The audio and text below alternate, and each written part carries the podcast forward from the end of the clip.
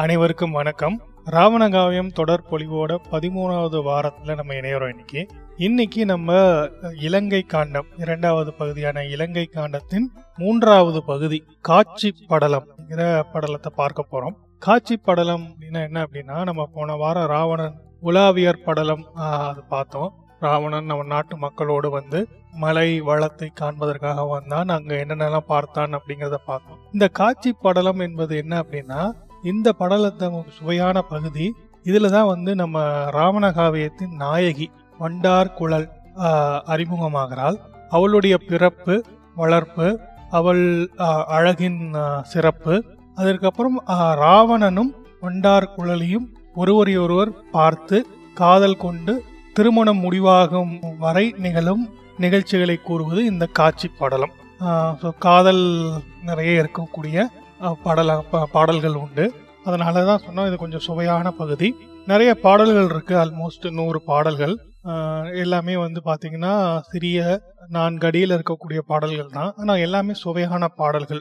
நம்ம இங்கே கம்பராமாயணத்தில் பார்த்தீங்கன்னா கம்பர் வந்து இவ்வளோ விரிவாக வந்து இதை எழுதியிருக்க மாட்டார். அங்கே வந்து நம்ம ராமனும் ராவணனும் ராமனும் சீத்தையும் மிதிலை படலத்துல மிதிலை காட்சி படலம்னு அங்க ஒன்று அங்க ஒரு காட்சி படலம் இருக்கு. அதுக்கு பேரே வந்து மிதில மிதிலை காட்சி படலம் அப்படின்னு. ராமன் மிதிலைக்கு வரும்போது சீதை வந்து ஒரு மாடியில நிற்பா, அது மாடத்தில் மேல் மாடத்தில் நிற்பா. அப்பா வந்து ராமனும் சீத்தையும் ஒருவரோட ஒருவரை ஒருவர் பார்த்து கொண்டு காதல் பிறந்ததாக, அதாவது இது வில் ராமன் வந்து வில்லை ஒடிப்பதற்கு முன் நடந்ததாக ஒரு நிகழ்ச்சி. அதற்கு முன் ரா சீதை வந்து ராமனை பார்த்து அவள் மனதில் ஒரு காதல் வந்தது. அடுத்த நாள் ராமன் வந்து சீத்தை ராமன் வந்து அந்த வில்லை உடைத்ததும் நாம் மேலே இருந்து பார்த்த அவன்தான் அப்படின்னு அவளுக்கு இரட்டை மகிழ்ச்சி வருவதாக கம்பர் பாடியிருப்பார். அந்த மேலே வந்து அவ சீத்தை நின்று நிற்கும் அழகை வந்து அவர் ஒரு ஆறு பாடல்கள்லாம் சொல்லியிருப்பார். மாடத்தில் சீதை நின்ற அழகு அப்படின்னு சொல்லி சீதா சீதையின் சிறப்பு அப்படின்னு ஒரு ஆறு ஏழு பாடல்கள் தான் இருக்கும். அதுக்கப்புறம் பார்த்தீங்கன்னா ராமனும் சீத்தையும் இந்த அவனும் நோக்கினான் அவளும் நோக்கினாள் அப்படிங்கிற அந்த இதெல்லாம் வந்து அதுக்கப்புறம் ஒருவர் பார்த்து அந்த காதல் கொள்வது போன்ற பாடல்கள்லாம் வரும். அதுக்கப்புறம் நேராக அவர்கள் திருமணத்துக்கு வில்லு உடைக்கும் காட்சியெல்லாம் வரும். ஆனால் இது வந்து இதில் ஒரு சரி பகுதி பார்த்தீங்கன்னா வண்டார் குழலியின் அழகின் சிறப்பை சொல்லும் பாடல்கள் கிட்டத்தட்ட ஐம்பது பாடல்கள் பக்கம் இருக்கு.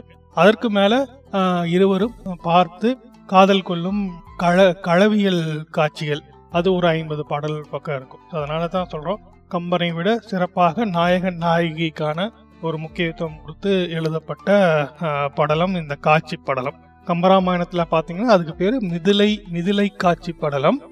இது வந்து காட்சி படலம் அப்படின்னு தான் பேர். பாடலை பார்ப்போம்.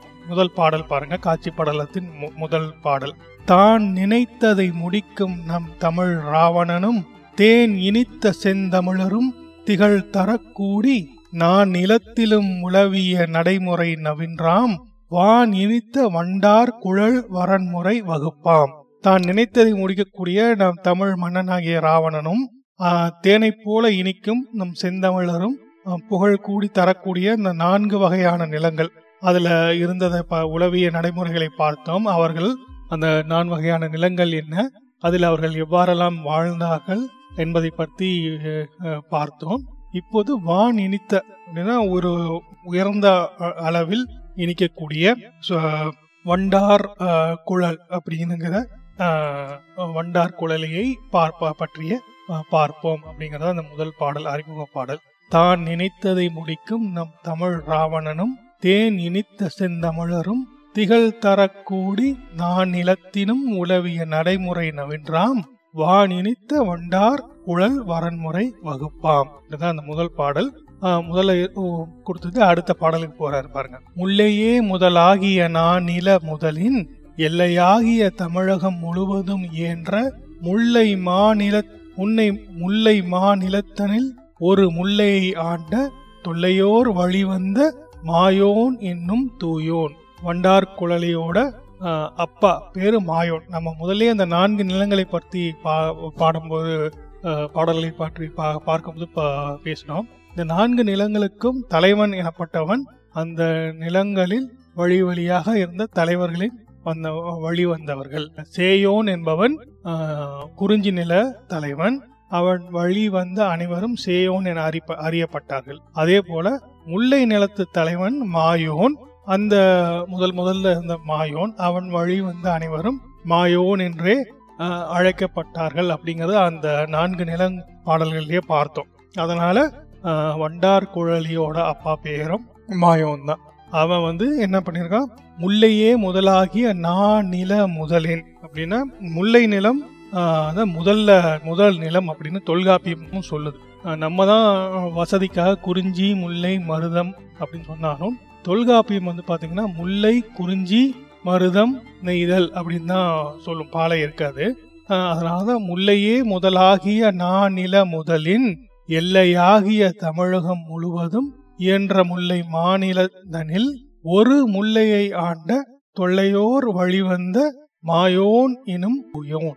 அந்த நான்கு நிலங்கள்ல முதல் நிலமாகிய முல்லை அப்படிங்கிற நிலத்துல முதன்மையாக இருந்த அந்த தமிழகத்தின் எல்லையாக இருந்த அந்த முல்லை ஒரு பகுதியில முல்லை பகுதி அப்படின்னு அதுக்குள்ள ஒரு பகுதி முல்லை, அந்த பகுதியை ஆண்டு ஆண்டு வந்தான் யார் அப்படின்னா ஒரு முன்னோர்கள். தொல்லையோர் அப்படின்னா தொன்மையோர், ஆக்சுவலி தொன்மையோர் அப்படியே இருந்தாங்க. அவங்களுக்கு முன்னால இருந்த ஒரு பழங்குடி வகுப்பை அல்லது பழம் பெரும் வகுப்பை சார்ந்த ஒரு மன்னனின் ஒரு தலைவனின் வழிவந்த மாயோன் என்னும் தூயோன் தான் வந்து இந்த முல்லை நிலத்தில் ஒரு பகுதியாக முல்லை அப்படிங்கிற இத ஆண்டு வந்தான் அப்படிங்கிறத பாடல். முல்லையே முதலாகிய நாநில முதலின் எல்லையாகிய தமிழ எல்லையாகிய தமிழகம் முழுவதும் இயன்ற முல்லை மாநிலந்தனில் ஒரு முல்லையை ஆண்ட தொல்லையோர் வழிவந்த மாயோன் எனும் தூயோன். அடுத்த பாடல். சேர சோழரும் செந்தமிழ் பாண்டியரும் தாமும் மாறிபோல் தமிழகத்தை மாமன்னர் கீழ் புறக்க மூரியோர் முறை போகவே முறையோடு புறந்து சீரியல் திராவிடத்தொரு முல்லையிற் திகழ்ந்தான். மாறிபோல் தமிழகத்தை மாமன்னர் கீழ் புறக்க அப்படின்னா மழை மழை போல கருணையோட தமிழகத்தை மாமன்னர்கள் ஆண்டு வந்தார்கள். புறத்தல் அப்படின்னா ஆண்டு வருதல், ஆளுதல், ஆண்டு வந்தார்கள். யார் அந்த மாமன்னர்கள்? சேர சோழ பாண்டியர்கள். இங்கேயும் வந்து சேரன் அப்படிங்கறத முதல்ல சொல்றதுக்கு காரணம் அந்த மூவேந்தர்கள்ல முதன் முதலில் தோன்றியவன் சேரன் அப்படிங்கறதுனால பண்மையான பழமையானவனும் சேரன் தான். சேரன் சோழரும் செந்தமிழ் பாண்டியர் தாமும் மாறிபோல் தமிழகத்தை மாமன்னர் கீழ் புறக்க மூரியோர் முறை போகவே முறையோடு புறந்து சீரியல் திராவிடத்தொரு முல்லையர் திகழ்ந்தான். மூரியோர் அப்படின்னா மூரியோர்னா முன்னோர்கள். முன்னோர்கள் எவ்வழியாக ஆண்டார்களோ அந்த முறைய அந்த முறையிலேயே முறையோடு புறந்து அப்படின்னா முறையோக முறையோடு ஆண்டு வந்து திராவிடத்தின் ஒரு பகுதியாகிய முல்லை என்னும் ஒரு ஊரை நாட்டை ஆண்டு வந்தான். சேர சோழரும் செந்தமிழ் பாண்டியர் தாமும் மாறிபோல் தமிழகத்தை மாமன்னர் கீழ் புறக்க மூரியோர் முறை போகவே முறையோடு புறந்து சீரியல் திராவிடத்தொரு முல்லையர் திகழ்ந்தான் அப்படிங்கறதுதான் மூன்றாவது பாடல். அவனுக்கு ஒரு ஊர், அந்த தலைநகர் இருக்கு. அந்த ஊரை பத்தி அடுத்த பாடல். எல்லையற்ற பல் வள மிகுந்தியல் திராவிடத்தில் அல்லையுண்டு உயர் குமரியின் வட கிழக்கமைந்த முல்லை நாட்டினர் தலைநகராகிய முல்லை நாட்டினர் தலைநகராகிய முகிரோய் எல்லி வெள் வெள்குரு மாடனில் முதிரையில் இருந்தான். முதிரை அப்படிங்கிறது அவனுடைய தலைநகரின் பெயர். எல்லி எல்லி வெள்குரு அப்படின்னா சூரியன். எல்லி என்பது சூரியன். வெள் வெள்குரு அப்படின்னா வெட்கப்படும். சூரியன் வந்து வெட்கப்படுமாமா, எதற்காமா? அவனுடைய நீண்ட மாடத்தை தாண்ட முடியாமல் வெட்கப்படும் அளவுக்கு இருந்த அந்த உயர்ந்த மாளிகைகளை உடைய முதிரை அப்படிங்கிற ஒரு ஊர். அதுதான் வந்து அவனோட தலைநகர். முதி முதிரையில் இருந்தான் அப்படிங்கிறது அவனுடைய தலைநகர். எப்படி எல்லையற்ற பல் வளம் மிகுந்தியல், எல்லை இல்லாம பல்வேறு வளங்களை கொண்ட திராவிடத்தில் அல்லையுண்டு உயர் குமரியின் வட கிழக்கமைந்த அப்படின்னா அந்த குமரிமலைன்னு சொன்னோம்ல முதல்ல, அந்த குமரிமலைக்கு வட கிழக்கே முல்லை நாட்டினர் தலைநகர் முகிராய், முல்லை நாட்டின் தலைநகராக விளங்கிய எப்படி இருக்க முதிரை? எல்லி வல்குரு மாட நீல் முதிரையில் இருந்தான்.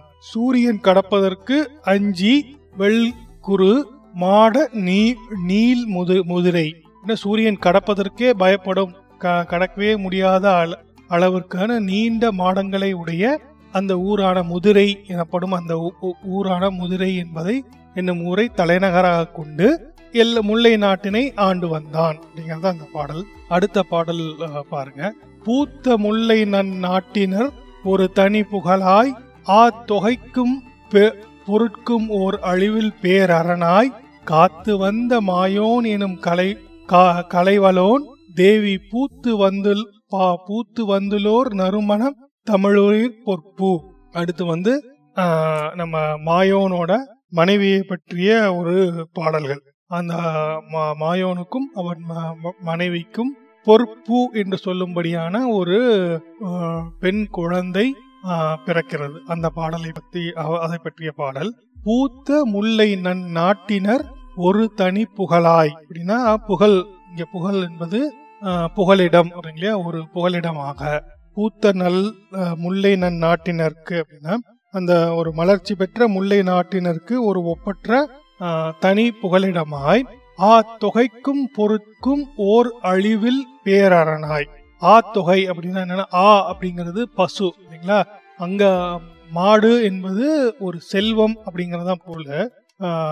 அதான் சொல்றாரு ஆ தொகை அப்படிங்கிறதா அந்த கால்நடைகளின் தொகைக்கும் கால்நடைகளின் கூட்டங்களுக்கும் பொருட்கும் பொருள் செல்வங்களுக்கும் ஓர் அழிவில் பேரணாய் அப்படின்னா அது அழிவில்லாத ஒரு அரணாய் காத்து வந்த காத்து வந்த மாயோன் எனும் கலைவலோன் அப்படின்னா மாயோன் எனும் கலைகளை கற்று தேர்ந்த ஒருவன் அவன் தேவி கலைவலோன் தேவி பூத்து வந்தலோர் நறுமணம் தமிழுயிர் பொற்பு அப்படின்னா நறுமண தமிழ் பொற்பு, நறுமணம் கொடுக்கும் தமிழுயிர் பொற்பு பொன்னான பூவை போன ஒரு பெண் மகவை பெற்றெடுத்தாள் அப்படிங்கறதுதான் இந்த பாடல்.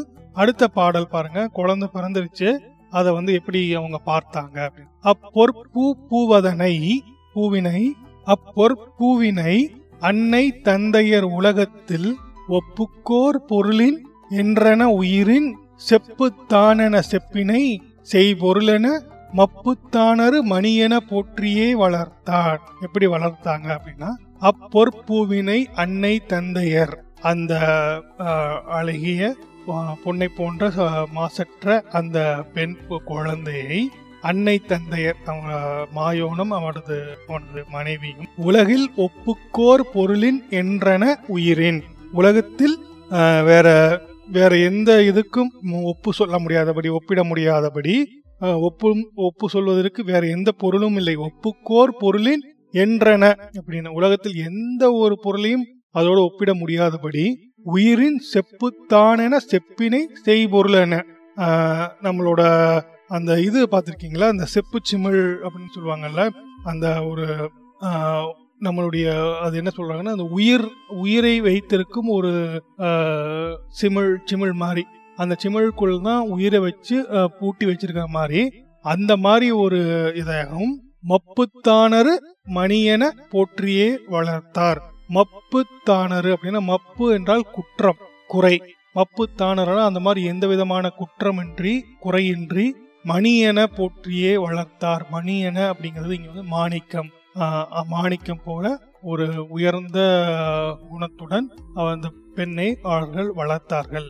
அப்பொற்பூவினை அன்னை தந்தையர் உலகத்தில் ஒப்புக்கோர் பொருளின் என்றன உயிரின் செப்புத்தானென செப்பின் செப்பினை செப்பொருள் செய்பொருள் என மப்புத்தானரு மணியென போற்றியே வளர்த்தார். இது இவ்வளவு நேரம் நம்ம பார்த்தது வந்து பாத்தீங்கன்னா மாயோன் மாயோனோட மனைவி அவர்களுக்கு ஒரு குழந்தை பிறக்கிறது, பெண் குழந்தை, அதை வந்து அவர்கள் பாராட்டி சீராட்டி வளர்த்தார்கள் அப்படிங்கிற இதுதான். இதற்கப்புறம் பார்த்தீங்கன்னா வண்டாறு குழலி வளர வளர ஆரம்பிக்கிறாள். உங்களுக்கு ஞாபகம் நினைக்கிறேன், ராவணனுக்கு வந்து இதே மாதிரி ஒரு ஒரு பாடல்கள்லாம் பார்த்தோம். ராவணன் குழந்தை, ராவணன் தமிழ் படிப்பது, அவன் வளர்வது, அவன் பல்வேறு கலைகளை கற்பது அப்படிங்கிற பல பாடல்களை நம்ம பார்த்தோம். அதே மாதிரி இப்போ வந்து வண்டார் குழலி அவளின் சிறப்புகளை நம்ம பார்க்க போகிறோம். அடுத்து வர பாடல்கள்லாம் பார்த்தீங்கன்னா நம்ம வண்டார் குழலியோட அழகை சொல்லும் பாடல்கள். அங்கே நான் சொன்ன மாதிரி ராமன் சீத்தை மிதிலை பாடலத்தில் வந்து பார்த்தீங்கன்னா கம்பர் வந்து ஒரு அஞ்சு ஆறு பாடல்கள் தான் சொல்லியிருப்பார். அதுலேயும் பார்த்தீங்கன்னா இந்த மித சீதையை பற்றி வந்த பாடல்கள் ஒரு அதிகபட்சமாக ஒரு நாலு பாடல்கள் தான் சிறப்பான பாடல்கள் நீங்கள் சொல்லிடலாம். அதை படிக்கும்போதே வந்து கொல்லும் வேலும் கூற்றமும் என்னும் இவையெல்லாம் வில்லும் வில்லும் என மதர்க்கும் விழி கொண்டாள் அப்படின்லாம் கம்பர் சீதையை பற்றி பாடியிருப்பார். இங்கே வந்து பார்த்தீங்கன்னா அதெல்லாம் தூக்கி சாப்பிட்ற மாதிரி புலவர் குழந்தை தூக்கி அடிச்சிருப்பாரு சும்மா. வண்டார் குழலியோட அதான் சொன்னேன், கிட்டத்தட்ட ஒரு ஐம்பது பாடல்கள் மட்டும் வண்டார் குழலியை பற்றிய பாடல்கள். பாட பாடலை பாருங்கள், எல்லாம் விருத்தத்தில் வரும் துள் துள்ளல் இசையோட பாட பாடவே நீங்கள் பாட இசையோட பாடுற மாதிரி இருந்தீங்கன்னா சேர்ந்து பாடலாம். அந்த அளவுக்கு சிறப்பான பாடல்கள். பாடலை பாருங்க. தன் தாமரை மலரோ கனி தமிழோ தமிழகமோ உண்டோர் மனம் உள்ளூர உவக்கும் தெளிதேனோ கண்டோ கனியோ வேறேது காணாமெனவேதான் வண்டார் குழல் என்றே பெயர் வைத்தார் மனமொத்தே. இந்த பாடல்லாம் நீங்க அப்படியே கம்பராமாயணத்துல சேர்த்து பிரிண்ட் பண்ணி கொடுத்துட்டீங்கன்னா அடடா கம்பர் என்னமா பாடியிருக்காரு அப்படின்னு இந்த பாடலை வந்து எல்லாரும் ரெஃபரன்ஸ்க்கு இங்கே சொல்லிட்டு இருப்பாங்க. அந்த அளவுக்கு சிறப்பான பாடல்கள். பாடல் பாருங்க. தந்தாமரை மலரோ கனி தமிழோ தமிழகமோ உண்டோர் மனம் உள்ளூர உவக்கும் தெளிதேனோ கண்டோ கனியோ வேறேது காணாமெனவேதான் வண்டார் குழல் என்றே பெயர் வைத்தார் மனமொத்தே. தன் தாமரை அப்படின்னா தன் அப்படிங்கிறது குளிர்ச்சி, குளிர்ச்சியான தாமரை மலரோ கனி போன்ற சுவையான தமிழோ கனி தமிழோ தமிழகமோ தமிழகமாய்வள் உண்டோர் மனம் உள்ளூர ஓக்கும் தெளிதேனோ உண்டவர்கள் மனம் உள்ளூர மகிழும்படியான ஒரு சுவையை கொடுக்கக்கூடிய தெளிவான தேனோ கண்டோ கண்டோ என்பது கற்கண்டு நம்ம சொல்றீங்களா, கற்கண்டா கனியா இந்த மாதிரி வேற எந்த அவளுக்கு பெயர் வைத்தாலும் அவ்வளவு இனிமையான ஒரு அழகான அந்த பெண்ணுக்கு எந்த பெயர் வைத்தாலும் அது காணாமெனவே தான், அது சரியா வரமாட்டேங்குது அப்படின்னு சொல்லிட்டு வண்டார் குழல் என்றே பெயர் வைத்தார் மனமொத்தே. வண்டார் குழல் அப்படின்னு ஒத்த மனத்தோட பெயர்த்து அழைத்தார்கள் அப்படின்னு தான் அந்த பாடல். தந்தாமரை மலரோ கனி தமிழோ தமிழகமோ உண்டோர் மனம் உள்ளூர ஓக்கும் தெளிதேனோ கண்டோ கனியோ வேறேது காணாமெனவேதான் வண்டார் குழல் என்றே பெயர் வைத்தார் மனமொத்தே. அடுத்த பாடல் பாருங்க. தாயாகிய தமிழை சிறுவாயாகிய தமிழ் தமிழ்ச்சேயாகிய தானும் தகு தெளிவாகவே நாளும் வாயாகிய வாயாகியே கையாகியே வனமாகியே பூவும் காயாகியே கனியாகிட கற்றே அறிவுற்றாள். இந்த ராவண காவியத்துல இன்னொரு சிறப்பு என்னன்னு பாத்தீங்கன்னா அது வண்டார் குழலியாகட்டும் ராவணன் ஆகட்டும் அவர்கள் கல்வி கற்ற சிறப்புகளை வந்து இந்த மாதிரி பாடுறதுதான். கம்பராமாயணத்துல ஒரு பாடல்ல கூட சீதை கல்வி கற்றாள் இல்ல வேற ஏதாவது வித்தைகள் பாடல்கள் கற்றாள் அப்படின்னு பாடல்கள்லாம் இருக்கவே இருக்காது. ஒரு ஆரியத்தனமான ஒரு காப்பியம் ராமாயணம் வால்மீகி எழுதினதா அதை வந்து கம்பருங்கிற ஒரு பெரும் புலவர் வந்து தமிழ் மரபிற்கேற்ப நான் எழுதுறேன் அப்படின்னு சொன்னாலும் எழுதும் போது என்ன பண்ணணும்னா இந்த மாதிரி ஒரு சிறப்பான விஷயங்கள் தமிழகத்துல அது என்ன பெருமை, ஒரு பெண் என்று இருந்தால் அவளுக்கு அவள் என்னெல்லாம் செய்வாள், அவள் நிச்சயம் வந்து அந்த காலத்துல வந்து ஒரு கல்வி கற்கக்கூடிய நிலையில தான் இருந்தாங்க. ஸோ அதெல்லாம் நம்ம சொல்லியிருக்கணும். அதெல்லாம் எதுவுமே கம்பர் வந்து சொல்லவே மாட்டாரு, சொல்லியிருக்கவே இல்லை.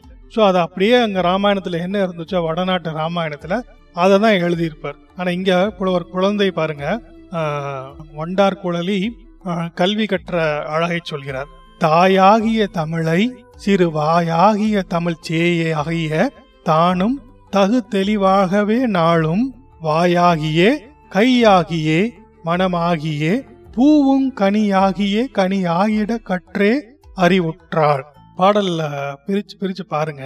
தாயாகிய தமிழை தாய் போன்ற அந்த தமிழை சிறு வாயாகிய தமிழ் சேயாகிய அந்த சிறிய மழலை சொற்களை கொண்ட சிறு வாயாகிய அப்படின்னா மழலை சொற்களை பேசக்கூடிய தமிழ் சேயாகிய தமிழ் குழந்தையாகிய தானும் தகு தெளிவாகவே தெளிவாகவே நாளும் நாள்தோறும் கற்கிறாள், தெளிவாக நாள்தோறும் கற்கிறாள்.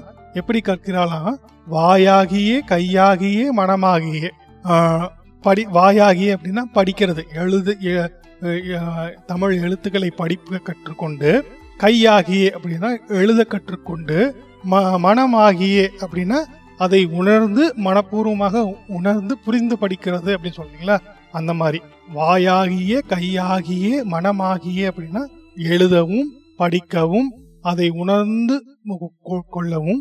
பூகும் கனியாகிய கனியாகிட கற்றே அறிவுற்றால் அப்படின்னா ஒரு பூ பூத்து அது காய்த்து கனியாகும் இல்லையா, அந்த மாதிரி சிறிய நிலையிலிருந்து ஒரு முதிர்ச்சியான நிலைக்கு வருகிறார்கள். அதாவது கல்வியில பூ பூவாகி கா காயாகி கனியாகும் அந்த நிலைக்கு அவள் கல்வியில் சிறிய சிறிய நிலைகளை எட்டி இறுதி நிலைக்கு வருகிறாள். அதான் இந்த பாடல் பாடல் பாருங்க. தாயாகிய தமிழை சிறுவாயாகிய தமிழ் சேயாகிய தானும் தகு தெளிவாகவே நாளும் வாயாகியே கையாகியே மனமாகியே பூவும் காயாகியே கனியாகிட சற்றே கற்றே அறிவுற்றாள். அந்த மாதிரி கல்வியை கற்று அறிவை நிரப்பிக்கொண்டாள், தமிழ் அறிவை நிரப்பிக்கொண்டாள் அப்படிங்கறதான் பாடல்.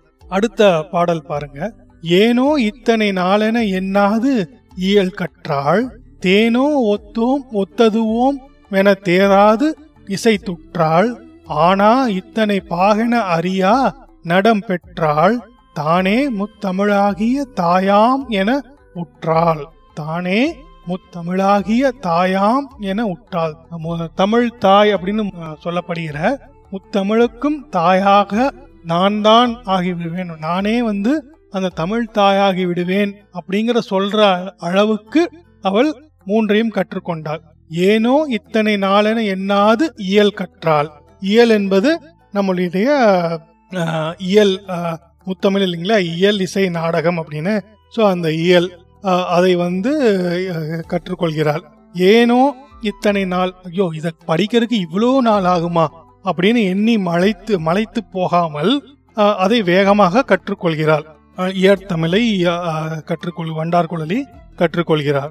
தேனோவென தேனோ ஒத்துவோ ஒத்ததுவோம் என தேராது இசை தொற்றாள். தேனை போன்ற இனிமையுடைய ஒரு இசையை கற்றாள். ஆனா இத்தனை பாகன அறியா நடம் பெற்றாள். நாடகம் என்பது நடன நாடக கலையில ஏகப்பட்ட பாகுபாடுகள் பாகுபாடுகள் என்பது இங்க பாத்தீங்கன்னா பிரிவுகள் அதெல்லாம் இருக்கு இல்லைங்களா. அந்த இதுகெல்லாம் எதையுமே விடாமல் நீக்காது அறிந்து அந்த நாடகத்தையும் கற்றாள்.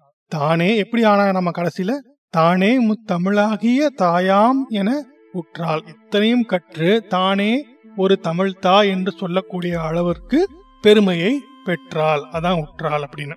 தந்தை பெரியார் வந்து சொல்லுவாரு, ஒரு பெண் வந்து இவன் இந்த பெண் வந்து இவ்வளவு பெரிய ஜமீன்தாரோட பெண், பணக்காரனுடைய மகள் அப்படின்னு சொல்றதுலயோ இல்ல வந்து ஒரு பெரிய அதிகாரியின் மனைவி அவ வந்து இத்தனை பவுன் நகை வச்சிருக்கா அப்படின்னு சொல்றதுலயோ இவ்வளோ அவனுடைய கணவன் தகப்பன் தம்பி அண்ணன் அவர்களை சொல்லியோ இல்ல அவ போட்டிருக்கும் நகை போன்ற செல்வங்களை வைத்தோ அவளுக்கு ஒண்ணுமே கிடையாது.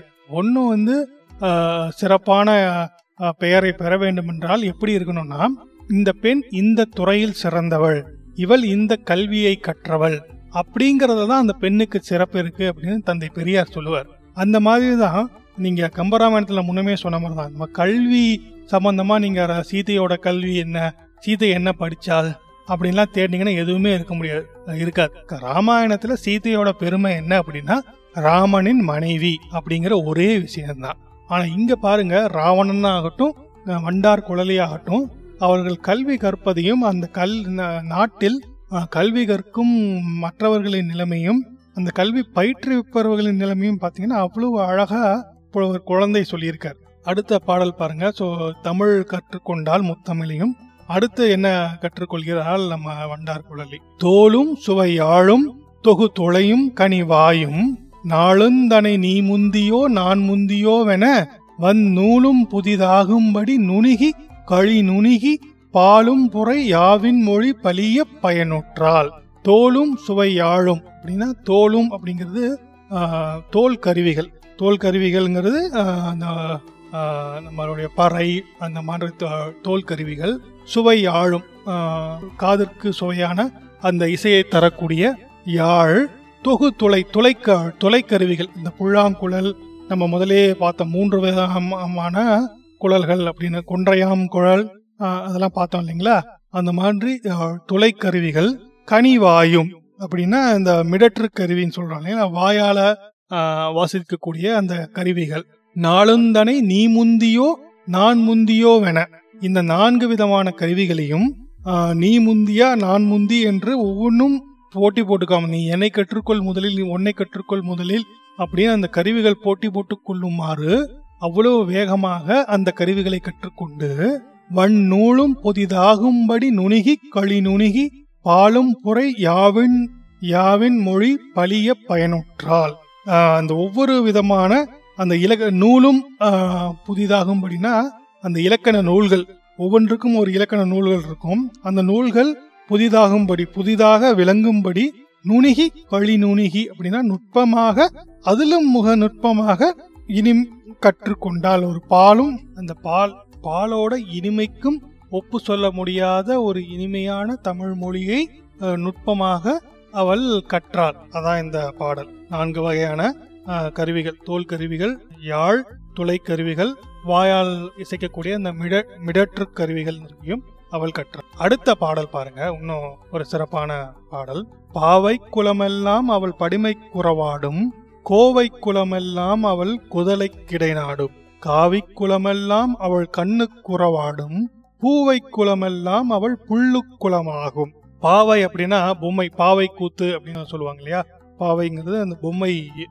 பாவை குலம், குலம் என்பது இந்த கூட்டமாக இருக்கு, அழகிய பொம்மை, அழகிய பொம்மை கூட்டமெல்லாம் அவள் வடிவோடு வடிவுக்கு உறவாடும், தொடர்பு கொள்ளும், அவள் வடிவ வடிவு பாவை குலமெல்லாம் அவள் படிமைக்கு உறவாடும், படிமைங்கிறது அவளுடைய வடிவம், அவள் வடிமைக்கு தொடர்பு கொள்ளும், உறவாடும். கோவை குலமெல்லாம் அவள் குதலை குதலைக்கு இடைநாடும். கோவை அப்படிங்கிறது இந்த கோவை பழம்னு சொல்றோம் இல்லைங்களா, அது வந்து இங்கே எதுக்கு இதாகுமா, குதலைக்கு இடைநாடும். குதலை அப்படிங்கிறது நம்மளுடைய பேச்சு சொல்ற, குதலை பேச்சு அப்படின்னு சொல்றீங்களா, குதலை பேசும் வாயின் அந்த அது கோவை பழம் மாதிரி அவள் வாயோட இதழ் இருக்குமாமா, அதான் சொல்றது. அந்த மாதிரி ஒரு காவி குலமெல்லாம் கண்ணு குறவாடும். அந்த காவி குலம் அப்படிங்கிறது இங்க எது அப்படின்னா நம்மளோட பிஜேபி காவி இல்லை, இது இந்த கருங்குவளை மலர், அது எல்லாமே வந்து பாத்தீங்கன்னா அவளுடைய கண்ணுக்கு உறவாடும், கண்ணுக்கு உவமையாக சொல்லக்கூடிய. பூவை குலமெல்லாம் புல்லு குலமாகும், அவளுடைய அந்த மலர் வைத்து அந்த கண்ணுக்கு கொண்டு போய்தான் பாத்தீங்கன்னா அந்த புல் அப்படிங்கிறது என்ன பாத்தீங்கன்னா பறவை. புல் அப்படிங்கிறது ஏன் பறவைக்கு ஒரு பெயர் அப்படின்னா, துளைத்தர் வேர் சொல் இருக்கு, அது புல் அப்படிங்கிற ஒரு துளைத்தர் வேர் சொல்லு. இந்த புல் புல் என மாறி, புல் என்றால் கொத்துதல், கொத்தி துளை உண்டாக்குதல், துளை துளைத்தர் வேர்கருத்து அது வேர் சொல் அது. ஸோ பறவை எல்லாம் பாத்தீங்கன்னா கொத்தி கொத்தி சாப்பிடும், கொத்தி கொத்தி ஒரு துளை உண்டாக்குவதை போல பண்ணி அதில் இருந்தா எடுத்து சாப்பிடும். ஸோ அதனால அப்படி துளை உண்டாக்குவதால் அதற்கு பெயர் புல், புல்லு குற புல்லு குலமாகும் அப்படின்னா அந்த மைனாக்கள் எனி பறவைகள் அதற்கு அந்த புல் என்று பெயர். தமிழ்ல பாத்தீங்கன்னா எல்லாமே வந்து காரண பெயர்கள் தான், எல்லா சொல்லும் பொருள் குறித்தனவே அப்படிங்கிறது தொல்காப்பிய சூத்திரம். அதனால பொருள் இல்லாமல் எந்த சொல்லும் இருக்காது. புல் என்பதும் பாத்தீங்கன்னா அந்த துளைத்தர் வேர் சொல், துளைத்தர் கருத்து வேர் சொல்லை கொண்டு அந்த பெயரிலிருந்து வந்தது, அதான் புல் என்ற பறவை. பாவை குலமெல்லாம் அவள் படிமை குறவாடும், கோவை குலமெல்லாம் அவள் குதலை கிடைநாடும், காவி குலமெல்லாம் அவள் கண்ணு குறவாடும், பூவை குலமெல்லாம் அவள் புல்லு குலமாகும். அடுத்த பாடலை பாருங்க. புல்லு குலமெல்லாம் அவள் பூவை குழல் கூடும், எள்ளு குலமெல்லாம் அவள் இமைக்கட் கிடைநாடும், வள்ளை குலமெல்லாம் அவள் அல்லு குறவாடும், கிள்ளை குலமெல்லாம் அவள் கிழவி குலமாகும், கிழவி குலமாகும். புல்லு குலம், புல் அப்படிங்கிறது திரும்ப சொன்னோம் அந்த பறவைகள் வண்டுகள் அதெல்லாம் வந்து அந்த கூட்டமெல்லாம், புல்லு குலமெல்லாம் என்றால் அந்த கூட்டங்கள் எல்லாம் அவள் பூவை குழல் கூடும், அவள் பூ வைத்த அவள் கூண்டலிலே கூந்தலிலே வந்து உட்காருமாமா. இந்த குறுந்தொகையில குறுந்தொகையில ஒரு பாடல், நம்மளோட செண்பக பாண்டியன் அப்படின்னு ஞாபகம் இருக்குங்களா, திருவிளையாடல்ல பாடத்தில் பார்த்துருப்பீங்களே, பெண்ணுக்கு வந்து இயல்பிலேயே கூந்தலுக்கு இயற்கையிலேயே மனம் உண்டா இல்லை செயற்கை அப்படின்னு, செயற்கை மனமா அப்படின்னு ஒரு பயங்கரமான சந்தேகம் வந்து அதற்கு நம்ம தருமி பொற்காசு வாங்குற பாடல்கள்லாம் பார்த்துருப்பீங்களா. அதுக்கு வந்து பார்த்தீங்கன்னா இந்த ஒரு சிவாஜி வந்து ஒரு பாடல் எழுதி கொடுப்பா சொல்ல, அது வந்து ஆக்சுவலி வந்து ஒரு குறுந்தொகை பாடல், இறையனார் அப்படின்னு ஒரு புலவர் எழுதினது. அவர் பெயர் பெயர் தெரியல, உண்மையான பெயர் இறையனார் என்று அறியப்படுகிறார். இறையனார் என்பதால் என்ன பண்ணிட்டாங்க, நம்ம தான் வந்து சிவபெருமானே முதல் சங்கத்தில் அமர்ந்து வழி நடத்தினார் அப்படின்லாம் கதை, புராண கதை சொல்றோம் இல்லையா. அதனால அந்த இறையனார் என்பது தருமிக்கு தமிழ் கொடுப்பதற்காக, தமிழ் எழுதி கவிதை எழுதி கொடுப்பதற்காக சிவபெருமானே வந்து எழுதி கொடுத்த பாடல் அது அப்படின்னு ஒரு நம்மளுடைய உரையாசிரியர்கள்லாம் க கதை கட்டி விட்டாங்க. ஸோ அதுலேயே பார்த்தீங்கன்னா பார்த்தீங்கன்னா அவர் வந்து வந்து ஒரு அந்த தும்பிகிட்ட தான் கேட்பாரு, நீ எல்லா மலர்களையும் போய் உட்காந்துருக்கியே, அந்த எல்லா மலர்கள் எந்த மலராவது என்னுடைய வாசனையின் மனைவியின் தேவியின் கூந்தலின் மனத்தை ஒத்தது உண்டா அப்படின்னு ஒரு பாடல் வரும்.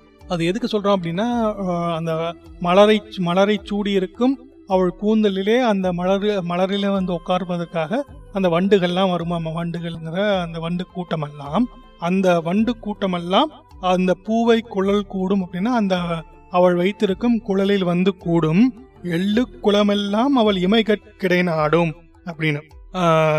எள்ளு எள்ளு குளம்னா இந்த எல் பூன்னு சொல்றாங்களா, எள்ளோட பூ. அந்த கூட்டம்லாம் என்ன பாத்தீங்கன்னா அவளோட மூக்கு எல்லாம் வந்து இமைக்கட்கிடை நாடும் அப்படின்னா அவளுடைய மூக்கை விரும்பி நிற்குமாமா அந்த கூட்டமெல்லாம். வள்ளை குளமெல்லாம் அவளுக்கு அள்ளுக்குறவாடும் அப்படின்னா, வள்ளை அப்படிங்கிறது ஒரு வகை மலர் கூட்டம் தான். அள் அள்ளுக்குறவாடும் அப்படின்னா அவளுடைய காது, காதோட உற உறவு கொள்ளும் அந்த வள்ளை மலர் கூட்டம் எல்லாம். கிள்ளை குளமெல்லாம் அவள் கிள கிளவி குளமாகும். கிள்ளைன்னா அவங்களுக்கு தெரியும் கிளி, கிளி வந்து அவளுடைய கிளவி அப்படிங்கிறது நம்மளுடைய சொல்லுங்களா இரட்டை கிளவி. கிளவி என்பது சொல், கிளி போன்று பேசுவாள், கிளி போன்ற சொல்லை உடையவள், பேசக்கூடியவள் அப்படிங்கிறது தான் வந்து அந்த பாடல். ஸோ கிள்ளை கிள்ளை குளமெல்லாம் அவள் கிளவிக்கு குளமாகும் அப்படின்னா அந்த கிளவி கிளி கூட்டமெல்லாம் அவளுடைய சொல்லோடு உறவாடும் அப்படிங்கிற மாதிரி தான் இந்த பாடல். ஸோ ரெண்டு பாடலும் சேர்த்து பாருங்க. இப்போ நல்லா, பாவை குளமெல்லாம் அவள் படிமை குறவாடும், கோவை குளமெல்லாம் அவள் குதலை கிடை நாடும், காவி குளமெல்லாம் அவள் கண்ணு குறவாடும், பூவை குளமெல்லாம் அவள் புல்லு குளமாகும், புல்லு குளமெல்லாம் அவள் பூவை குழல் கூடும், எள்ளு குளமெல்லாம் அவள் இமைகட்கிடை நாடும், வள்ளை கிளமெல்லாம் வள்ளை குளமெல்லாம் அவளின் அள்ளு குறவாடும், கிள்ளை குளமெல்லாம் அவள் கிளவிக்கு குளமாகும். இதுதான் வந்து நம்ம வண்டார் குழலியோட அந்த சிறப்புகள் ஒன்னா சொல்லிட்டு வர்றாரு. அடுத்து பாடல் பாருங்க. அன்புக்கொரு தாய் மிஞ்சிய அன்புக்கொரு தாய் மிஞ்சிய அருளுக்கு அருளுக்கொரு தந்தை, தென்புக்கொரு தனை உள்ளிய தெளிவுக்கொரு சுற்றம், இன்புக்கொரு குழவி தொகை இனிமைக்கொரு நன்னூல், என்புக்கொரு உயிராம் இவை எல்லாம் அவளானாள். அவள் எப்படின்னா அன்புக்கொரு தாய், அவளுடைய அன்புக்கு ஒரு பொருத்தமான சொல்லணும்னா அன்பினால் அவள் ஒரு தாய். அன்புக்கொரு தாய் மிஞ்சிய அருளுக்கொரு தந்தை, அவளுடைய மிதமிஞ்சி அவளுடைய அருளை பார்க்கும்போது தந்தையின் அருளை விட அதிக அருளை கொண்டவள். தென்புக்கொரு துணை அப்படின்னா தென்பு அப்படிங்கிற அந்த வலிமைன்னு சொல்றாங்களே, தெம்புன்னு சொல்றாங்களே, அதுதான் தென்புன்னு சொல்றாரு. வலிமைக்கோர் தனை அப்படின்னா தனையன் அப்படின்னு சொல்றாங்களே, அண்ணன். வலிமைக்கோரு அண்ணனாக, வள்ளிய தெளிவுக்கு உள்ளிய தெளிவுக்கு ஒரு சுற்றம், அந்த ஒரு தெளிவான ஒரு சுற்றமாக, தெளிவுக்கு ஒரு சுற்றம் எண்ணிய எண்ண தெளிவுக்கு, ஏதாச்சும் நீங்க கேட்டு அதுக்கு ஒரு தெளிவான ப பதிலை கொடுப்பதற்கு உங்க சுற்றத்தினர் வந்து நமக்கு வழக்கமா நம்ம யார்கிட்டயாச்சும் கேட்போம், அவங்க கேட்கும்போது அவங்க நம்மளுக்கு தெளிவான இதை கொடுப்பாங்க. அந்த மாதிரி எந்த கேள்வியை கேட்டாலும் அதற்கு ஒரு தெளிவான சிந்தனையை விடைய கொடுக்கக்கூடிய ஒரு சுற்றமாகவும், இன்புக்கொரு குழவி அப்படின்னா இன் ஒரு இன்பத்திற்கு ஒரு குழந்தை, குழந்தை தான் இன்பம் இல்லைங்களா. யாழ் இனிது கொள்ளினிது என்பர் மக்கள் மழலை சொல் கேளாதவர் அப்படிங்கிற மாதிரி அந்த ஒரு இன்பத்தை கொடுப்பதற்கு ஒரு குழந்தையாகவும், இனிமைக்கு தொகை இனிமைக்கு ஒரு நன்னூல், தொகுக்கப்பட்ட இனிமைக்கு ஒரு நல்ல நூலாக, ஒரு நன்னூலாக, என்புக்குறு உயிராம் இவை எல்லாம் அவளானால். இது எல்லாத்தையுமே சேர்த்து வச்ச ஒரு மொத்த உருவம் யாருன்னு பார்த்தா நம்ம வண்டார் குழல். அன்புக்கு ஒரு தாய், மிஞ்சிய அருளுக்கு ஒரு தந்தை, தென்புக்கொரு தனை, உள்ளிய தெளிவுக்கொரு சுற்றம், இன்புக்குறு குழவி, தொகை இனிமைக்குறு நன்னூல், என்புக்குறு உயிராம் இவை எல்லாம் அவளானாள். இதுதான் வண்டார் குழலி அப்படிங்கிற அடுத்த பாடல் பாருங்க. அடுத்த பாடல் என்ன சொல்லுதுன்னா, அவள் வளரும்போது அவள் தாய் தந்தையோட விளையாண்டிய ஒரு விளையாட்டை பற்றிய பாடல். அவள் எப்படிலாம் வளர்ந்தாள் அப்படின்னு. அயலுக்கு அயலோடி தனது அன்னைக்கு ஒரு முத்தம், இயலுக்குற்று ஓடி தன் தந்தைக்கு ஒரு முத்தம், செயலிப்படியாக துணை திகழிற்படு பெண்ணும் பெண்மை பயனை பெருமங்கை திரு பருவத்தினை உற்றாள். அயலுக்கு அயலோடி தன் அன்னைக்கு ஒரு முத்தம் அப்படின்னா, அயலுக்கு அயல்னா அங்க வேக வேகமா தூரம் தூரமா தள்ளி போய் அப்பால் அப்பால் அப்பால்னு சொல்றாங்களா, அயல் அப்படிங்கிறது ரொம்ப தூரம். அயலுக்கு அயல் ஓடி எங்க போனாலும் கொஞ்சம் தூரம் ஓடுறது, திரும்பி வந்து அம்மாவுக்கு ஒரு முத்தம் கொடுக்கறது. அயலுக்கு அயல் ஓடி தன் அன்னைக்கு ஒரு முத்தம், இயலுக்குற்றோடி தன் தந்தைக்கு ஒரு முத்தம் அப்படின்னா, ஒரு நல்ல இயல்போட கூடி ஓடி தன் தந்தைக்கு வந்து ஒரு முத்தம், செயலிப்படியாக துணை திகழிற்படு பெண்மை பயனை பெருமங்கை திரு பருவத்தினை உற்றாள் அப்படின்னா, இந்த மாதிரி ஒரு விளையாட்டு செயல் விளையாண்டுட்டே இருக்க அந்த பொண்ணு ஒரு நல்ல திகழ்ந்து கல்வியில் கற்று எழுச்சிமிற்ற பெண்ணாக பிறந்த ஒரு பெண்மையை அடைந்து ஒரு மங்கை பருவத்தினை வண்டார் குழலி பெறுகிறாள் அப்படின்னு இந்த பாடல் சொல்ற. இந்த பாடலோட வந்து அவள் குழந்தையாக இருந்து கல்வி கற்று அவர் ஒரு பெண் பருவத்திற்கு வரும் வரை வருகிறார். அடுத்தெல்லாம் வந்து பார்த்தீங்கன்னா, அந்த பெண் பருவத்தை அடைந்த பிறகு அவளுடைய அழகு எப்படி இருந்தது அப்படிங்கிற மாதிரி வரும் பாடல்கள். விண்ணை உண்டு விளக்கொலி விளக்கொலியுமே உண்டு, தன்னை உண்டு தளிரோடு பூ உண்டு, பண்ணை உண்டு பாட்டலி காவுண்டு, கண்ணை உண்டு கமல் திருமேனியாள் அப்படிங்கிறாங்க. விண்ணை உண்டு விளக்கொலிமே உண்டு அப்படின்னா, விண் அப்படிங்கிறது உங்களுக்கே தெரியும், வானை. இந்த வானோட வானோட ஒரு அழகு, நம்ம நம்ம சில நேரங்கள்லாம் பார்த்தீங்கன்னா வானத்தில் வந்து அந்த சூரியன் மறையும் நேரங்கள் இல்லைன்னா அதிகாலை நேரங்கள்லாம் எவ்வளோ அழகாக இருக்கும் நம்ம பார்ப்போம்.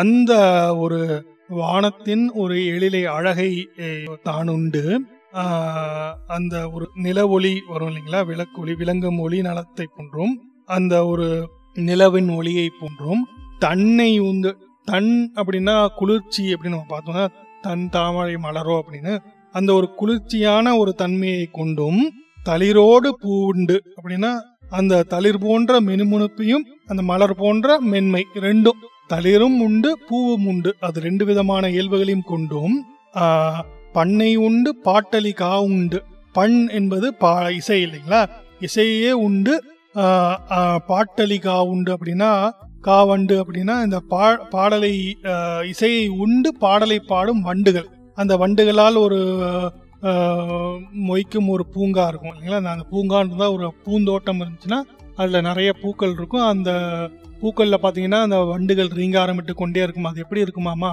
இசையையே உண்டு அதை பாட்டாக மாற்றி பாடும் அந்த வண்டுகள் மொய்க்கும் பூந்தோட்டம் மாதிரியும், கண்ணை உண்டு கமல் திரு மேனியாள், கமல் திரு அப்படின்னா ஒரு நறுமணம் வீசும் ஒரு பெரிய கண்ணை உண்டுனா ஒரு பெரிய பெரிய அகன்ற கண்ணை உண்டு, அந்த நறுமணம் கமழும் மேனியை கொண்டவள் நமது வண்டார் குழலி. அதான் இந்த விண்ணை உண்டு விளக்கொலி மே உண்டு, தன்னை உண்டு தளிரோடு பூ உண்டு, பண்ணை உண்டு பாட்டலி கா உண்டு, கண்ணை உண்டு கமல் திருமேனியாள். அது வண்டார் குழலியோட அந்த பருவ அழகு அதை சொல்லும் பாடல்கள். அடுத்த பாடல் பாருங்க. மதியை வைத்து மதிகண்டு வாடியா வாடிடா புதிய தாமரை பூவையர் அருகினர், புதிய பதிய வைத்து பளிங்கின் ஒளியினை புதிய வைத்து பொலியும் முகத்தினல். அவளுடைய முகம் முகத்தை பற்றி பாடுகிறார். அது எப்படி இருக்காமா, பதி மதியை வைத்து மதிகண்டு வாடிடா அப்படின்னா ஒரு நிலவினை வைத்து நிலவை கண்டு ஒரு புதிய தாமரை மலர் பார்த்தீங்கன்னா, தாமரை வந்து என்ன பண்ணுமாமா, அந்த ஒரு நிலாவை கண்டு அது மலராது இல்லைங்களா, அந்த மாதிரி நிலவினை வைத்து நிலவை கண்டு அந்த கூம்பாத அந்த தாமரை மலரை அருகே வைத்து மதியை கண்டு ம மதியை வைத்து மதிகண்டு வாடிடா புதிய தாமரை பூவையர் அருகினர், அது பக்கத்தில் வச்சு பதிய வைத்து பளிங்கின் ஒளியினை புதிய வைத்து பொலியும் முகத்தினல் அப்படின்னா அதுக்கு பக்கத்துல ஒரு பளிங்கு கல்லை வச்சு வரீங்கன்னா அந்த கல்லுல வந்து அந்த நிலவின் ஒளி பட்டு எப்படி வந்து ஒரு பொலிவோட இருக்குமோ அந்த மாதிரி இயல்போட ஒரு பொலிவான ஒரு முகத்தினை உடையவள் நம்மளுடைய வண்டார் குழலி அப்படிங்கறதா இந்த பாடல். அடுத்த பாடல் பாருங்க, அடுத்த பாடல் பாருங்க. பிறையை வைத்து பிறையர் படிந்துள்ள கரையை நீத்து கருங்குளர் கற்றையை மறைய வைத்த மறையின் பொழிவினை நிறைய வைத்து நிலவு உமிழ் நெற்றியால். அவளுடைய முதல்ல வந்து பளிங்குல நிலவு பட்டு அத அந்த அளவுக்கு ஒரு ஒளி பொலியும் ஒரு முகத்தை மாறி முகத்தை கொண்டவள் அப்படின்னு முகத்தை சொன்னாரு. இப்ப வந்து நெற்றியை சொல்றார். பிறையை வைத்து பிறையிற் படிந்துள்ள கரையை நீத்து அப்படின்னா நிலவு நிலவுல பாத்தீங்கன்னா நீங்க மேல பா நிலவு நீங்க முழு நிலவா இருக்கும்போது மேல பாத்தீங்கன்னா அங்க அங்க அந்த நில நிலாவுல மலைகள் தெரியும் இல்லைங்களா, மலை நிறைய மலைகள் இருக்கும். அந்த மலைகள்லாம் பாத்தீங்கன்னா அங்கங்கே வந்து நம்ம இங்கிருந்து பார்க்கும்போது சின்ன சின்னதா ஏதோ நம்ம நம்மளுடைய மேப் மாதிரி தெரியும். அங்க அங்கே வந்து சின்னதா கருப்பு கலர் கலரா சின்ன சின்ன ஒரு பௌர்ணமி நாள்ல பாத்தீங்கன்னா ஒரு பெரிய வட்டம் அதுல ஆங்காங்கே வந்து சில சில இதெல்லாம் தெரியும், கருப்பு கருப்பா புள்ளிகள் மாதிரி அந்த மலைகள் தெரியும். ஸோ அதனால நம்ம வள்ளுவர் என்ன சொல்லுவார் அப்படின்னா, ஒருத்தன் வந்து தன் காதலியின் முகத்தை வந்து நிலவுக்கு ஒப்பிடும் போது சொல்லுவாரு, மறுவுண்டோ மாதர் முகத்து அப்படின்னு சொல்லுவாரு. நீ போய் என்னுடைய காதலியை நிலவோட ஒப்பிடுறியே, நிலவன் முகத்துல நிலவுல பாத்தீங்கன்னா அந்த எவ்வளவோ மறு இருக்கு. மறு என்பது குற்றம், அந்த மாசுன்னு சொல்றோம் இல்லையா, அந்த மறு என்பது இந்த மலைகளின் தோற்றம் அந்த முழு வெள்ளையா தெரியாம நடுவில் அங்கங்கே சில இதா தெரியுது, அந்த மாதிரி இருக்குது.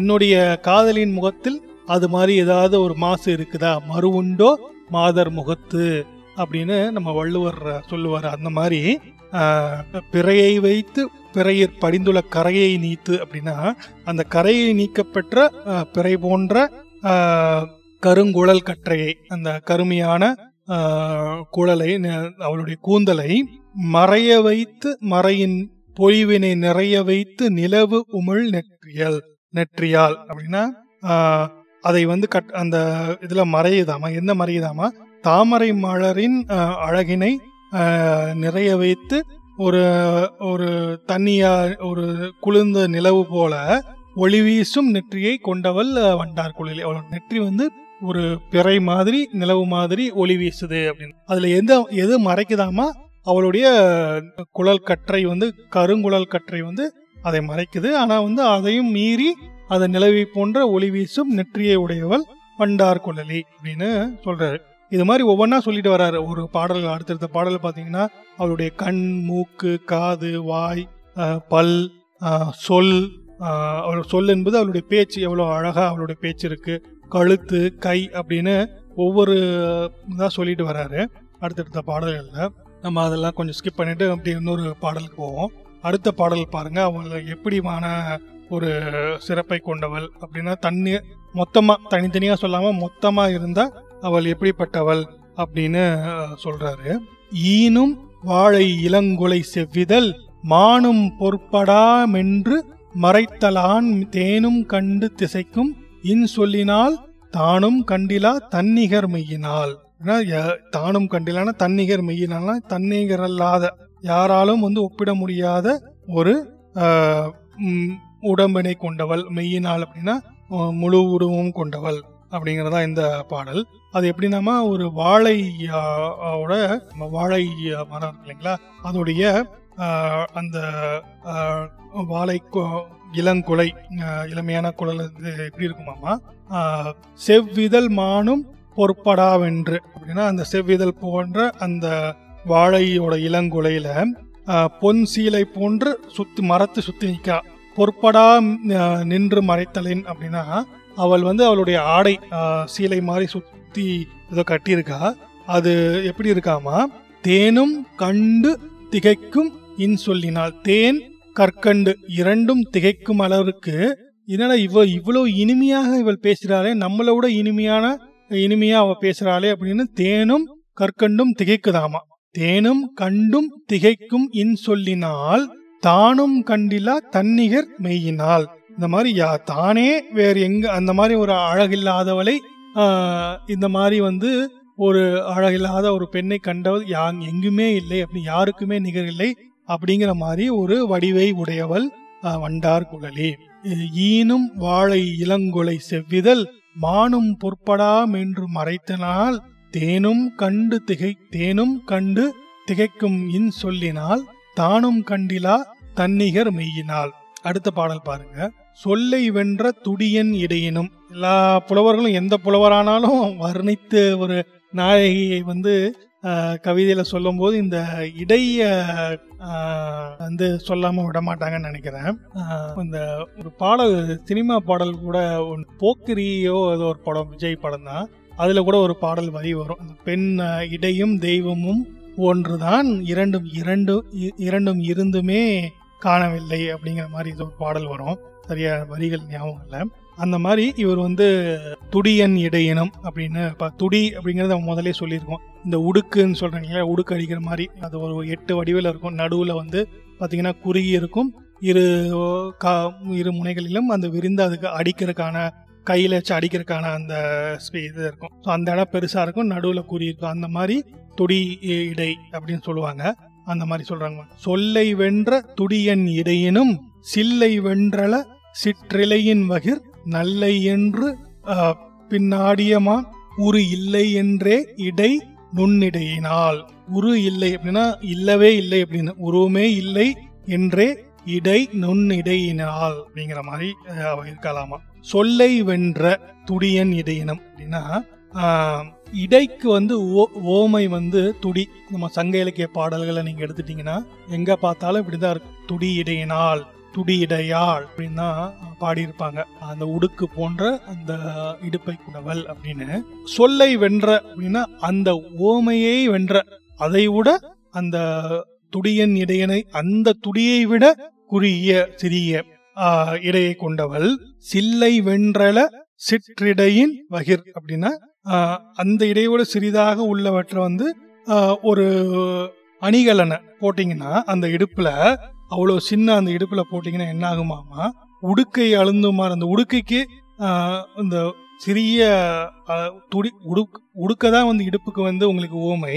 அந்த உடுக்கு வந்து அழுந்து மாதிரி ஒரு சிறிய இடையணியை நீங்க போட்டீங்கனாலும் அது வந்து கவ்வி அப்படியே அவளை பிடிச்சாலும் அப்போ அந்த இடு ஒரு இருக்கிறதுலே ஒரு சிறிய இடுப்புக்கு நிறைய அணிகலன் அணிவாங்க இல்லைங்களா, நம்ம வந்து ஒட்டியானம் அதெல்லாம் சொல்றோம்ல, அந்த மாதிரி இருக்கிறதுலே ரொம்ப சின்ன அளவுள்ள அந்த ஒரு அணிகலனை அந்த உடுக்கைக்கே நீங்க அதை இறுக்கி பிடிக்கிற மாதிரி அணிச்சு அணிவிக்க முடியும். ஆனாலும் அந்த அளவு சிறிய இதை கூட இவளுக்கு அணிவிக்க முடியாதாமா. அந்த அளவுக்கு கூட பொருந்துற மாதிரி இல்லைன்னே சொல்ல முடிய இல்லைன்னே சொல்லக்கூட சொல்லிடலாம். அந்த அளவுக்கு சிறிய இடையை உடையவள் இடை நுண்ணிடையினால் இந்த வண்டார் குழலி அப்படிங்கிறாரு.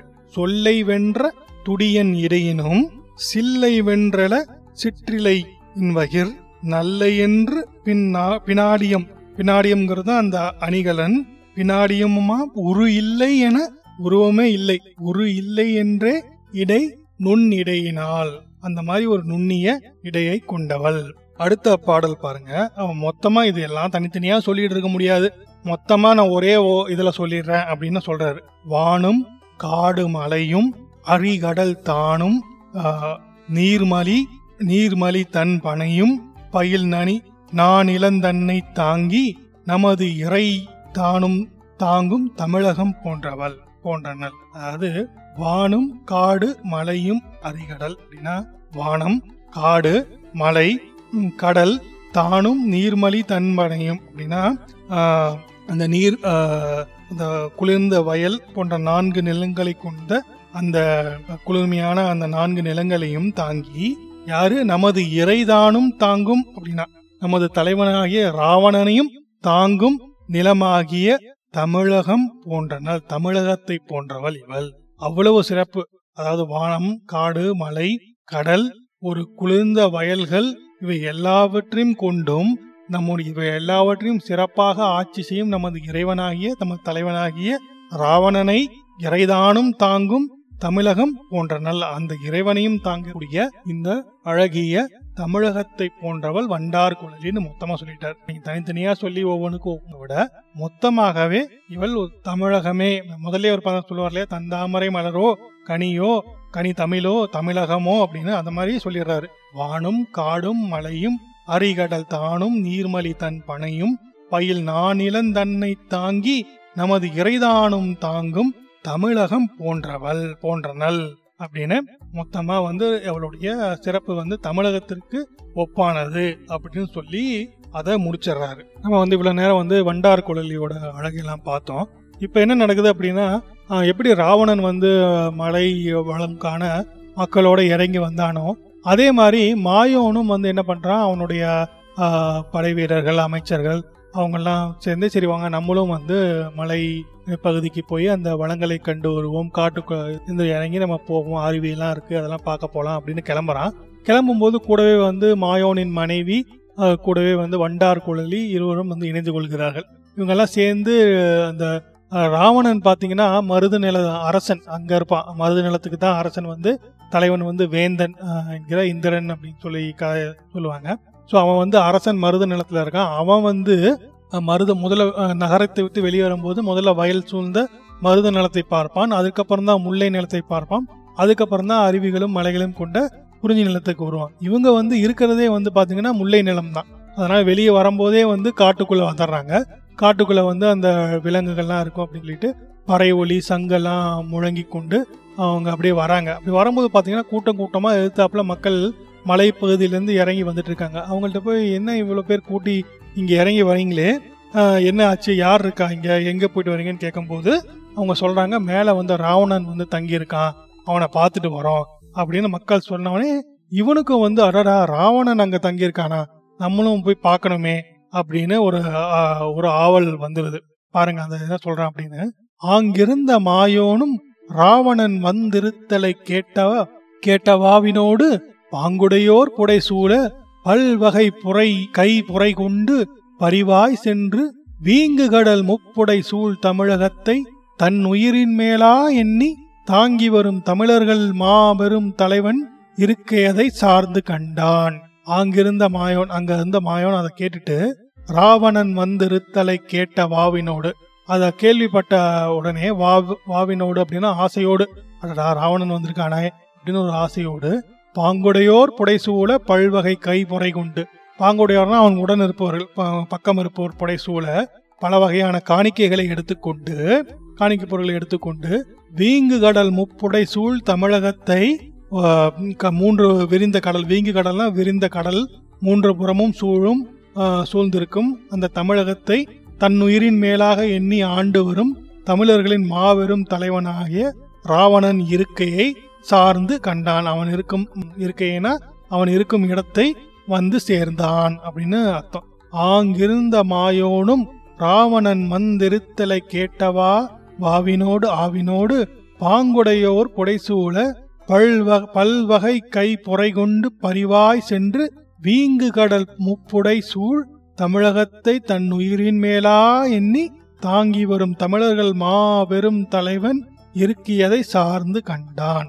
ராவணன் கிட்ட மாயோன் வந்துடுறான். மாயோன் வந்து பார்க்குற முதல் அரசர்கள் சந்திக்கும் போது பார்த்தீங்கன்னா இரண்டு அரசர்கள் மட்டும்தான் சந்திப்பாங்க, மற்றவர்கள்லாம் பின்னோக்கி நின்று விடுவாங்க. அவன் பாருங்க போய் பார்த்து பார்க்கும் நிகழ்ச்சி பாருங்க, ரெண்டு பேரும் பார்த்துக்கிறாங்க. கண்டவனும் கொண்டு சென்ற கையுறையை திரு முன்பு கனிவாய் வைத்து தந்தமிழோர் பெருந்தலைவ தமிழ் வாழ்க வாழ்கவெனும் தமிழர் கோணும் வண்டுலாவும் முல்லையந்தர் மாயே நான் தமிழ் வாழ்கவன் வாழ்கவே நீயும் கொண்ட குறையிலா கொண்ட குறையிலே வேன் என்று என்று உடன் நிறுத்தி நலமெல்லாம் கொல கொண்டானே. ரெண்டு பேரும் ஒருவரை ஒருவர் வாழ்த்தி கொள்கிறார்கள். அவன் மாயோன் வந்து என்ன பண்றான், கொண்டு போன அந்த காணிக்கை பொருட்களை எல்லாம் திரு முன்பு கனிவாய் வைத்து, திரு என்பது இங்க தலைவன், முன்பு பணிவாக வைத்து தன் தமிழோர் பெரும் தலைவா தமிழ் வாழ்க வாழ்கவெனும் தமிழர் கோணும், அந்த மாதிரி அழகிய தமிழர்களின் பெரும் தலைவனே தனிப்பெரும் தலைவா தமிழ் வாழ்க வாழ்க என வாழ்த்து கூறும் தமிழர் அரசனாம் இறை ராவணா அப்படின்னு இவன் வாழ்த்தலாம். இவன் என்ன சொல்றான் பாருங்க ராவணன், அதுக்கு வண்டுலாவும் முல்லையை முல்லையை ஆந்தார் மாயோனும் அப்படின்னா வண்டுகள் மொய்க்கும் முல்லை மலர் மாலையை அணிந்த மாயோன், அவன் வந்து ஒரு மாலையை போட்டிருக்கான். அந்த மாலையில வண்டு பாடுதான், வந்து உட்காருதான். அதாவது என்ன அர்த்தம், ஏன் மாலையில வண்டு உட்கார்றது, கூந்தல்ல வண்டு உட்காருது அப்படின்னா அந்த சொல்லாங்க அப்படின்னா அவர்கள் சூடியிருக்கும் மலர்கள் அவ்வளவு நறுமணம் வாய்ந்தது, அவ்வளவு சிறப்பு வாய்ந்தது அப்படின்னு சொல்றதுக்காக அந்த மாதிரி வண்டு உலாவும் மொய்க்கும் முல்லை மலர் மாலையை அணிந்த மாயோனே, நமது தமிழின் வாழ்வுதான் எனதும் வாழ்வு ஆகும், நீயும் குறையில்லாமல் உளனையோ என்று தன்னுடன் அமர வைத்து நலமெல்லாம் ஒருவருக்கொருவர் கேட்டு விசாரித்துக் கொண்டார்கள். ரெண்டு பேரும் உட்காந்து நலம் விசாரித்துக் கொள்கிறார்கள். பேசிட்டு ராவணன்ட்ட வந்து இந்த மாதிரி நான் கிளம்புறேன் அப்படின்னு விடை பெற ஆரம்பிக்க நினைக்கிறான். மாயன் சொல்றான், இனித்திடும் செந்தமிழ் மொழியை தாய்மொழியாக கொண்டு பயின்று இனிது வாழும் தனித்தமிழர் ஒரு நாளும் குறையுண்டோ, ஏதாவது குறையுண்டான்னு கேட்டதுக்கு அவன் சொல்றான், இனித்தி இனித்திடும் செந்தமிழ் மொழியை தா தாய்மொழியாக கொண்டு பயின்று இனிது வாழும் தனி தமிழர்க்கு ஒரு நாளும் குறையுண்டோ, துயில் கொள்ளா துயில் கொள்ளாதறியார் தம்மை நினைத்தபடி உயிர் கொண்டு நீலிலை வேர் பெரும் அண்ணா நினது காப்பின் வினைத்திறம் வாழியவென்று மாயோனும் தலைமகன் பால் விடை கொண்டானே. அதாவது இனித்திடம் செந்தமிழ் செந்தமிழ் மொழியை தாய்மொழியாக கொண்டு ஒரு அதை வந்து சிறப்பாக பயின்று வாழும் தமிழர்களுக்கு ஒரு நாளும் குறை உண்டாகாது. அப்படி ஆச்சினாலும் அப்படி பகைவர்கள் வந்தாலும் துயில் கொள்ள தறி துயில் கொள்ள தறியார், அவன் மாதிரி கண் உறக்கமின்றி இவனை எப்படா ஏதாவது செய்யலான்னு காத்திருக்கும் அந்த பகைவர்களை நீ நினைத்தவுடன் கொன்று விடுவாய். அந்த மாதிரி ஒரு நீண்ட வேலை, நீலிலை வேல் அப்படின்னா அந்த மாதிரி ஒரு நீண்ட வேலை கொண்ட தலை பெரும் மன்னா நினது நினது காப்பின் வினைத்திறம் வாழிய அப்படின்னா உன்னுடைய காப்பின் அந்த வினைத்திறம் வாழ்க அப்படின்னு சொல்லிட்டு மாயோனும் தலைமகன் பால் விடை கொண்டானே அப்படின்னு சொல்றான். அப்படி ராவணன், ஏன்னா ராவணன் அங்க வந்து ஓய்வெடுக்க வரி வந்திருக்கிறான், அவன்கிட்ட ரொம்ப நேரம் பேசிட்டு இருக்க முடியாது, அதனால விசாரிச்சுட்டு நான் கிளம்புறேன் அப்படின்னு ராவணன்கிட்ட கிளம்பி போய் அந்த சைடு வந்து இந்த பக்கம் பார்த்தீங்கன்னா அங்கே புலவர்கள், ராவணன் வரும்போதே நிறைய புலவர்கள் அறிஞர்கள் அவங்கெல்லாம் கூட வந்தாங்க இல்லையா, அவங்களோட நின்று பேசிட்டு இருக்கான். இது பார்த்தீங்கன்னா இதெல்லாம் வந்து மன்னர்களுக்கு இடையே நடக்கும். இது நடக்கும்போது மன்னரின் மனைவி குழந்தைகள் அவங்கெல்லாம் வந்து இடையில வரமாட்டாங்க, அவங்கெல்லாம் வந்து அவங்கள மன்னரோட வந்த மற்ற பெண்களோட நின்று பேசிட்டு இருக்காங்க. ஸோ இதுவரையும் வந்து ராவணனும் மண்டார் குழலையும் ஒருவரை ஒருவர் சந்தித்துக் கொள்ளவே. நம்ம இதோட வந்து இந்த வாரத்தை முடிச்சுக்குவோம். அடுத்த வாரத்தில் அவர்கள் ஒருவரை ஒருவர் எப்போது பார்த்து கொண்டார்கள், அது எப்படி காதலாக மாறியது அப்படிங்கறத வந்து நம்ம அடுத்த வாரம் பார்ப்போம். இணைந்திருந்த அனைவருக்கும் நன்றி, வணக்கம்.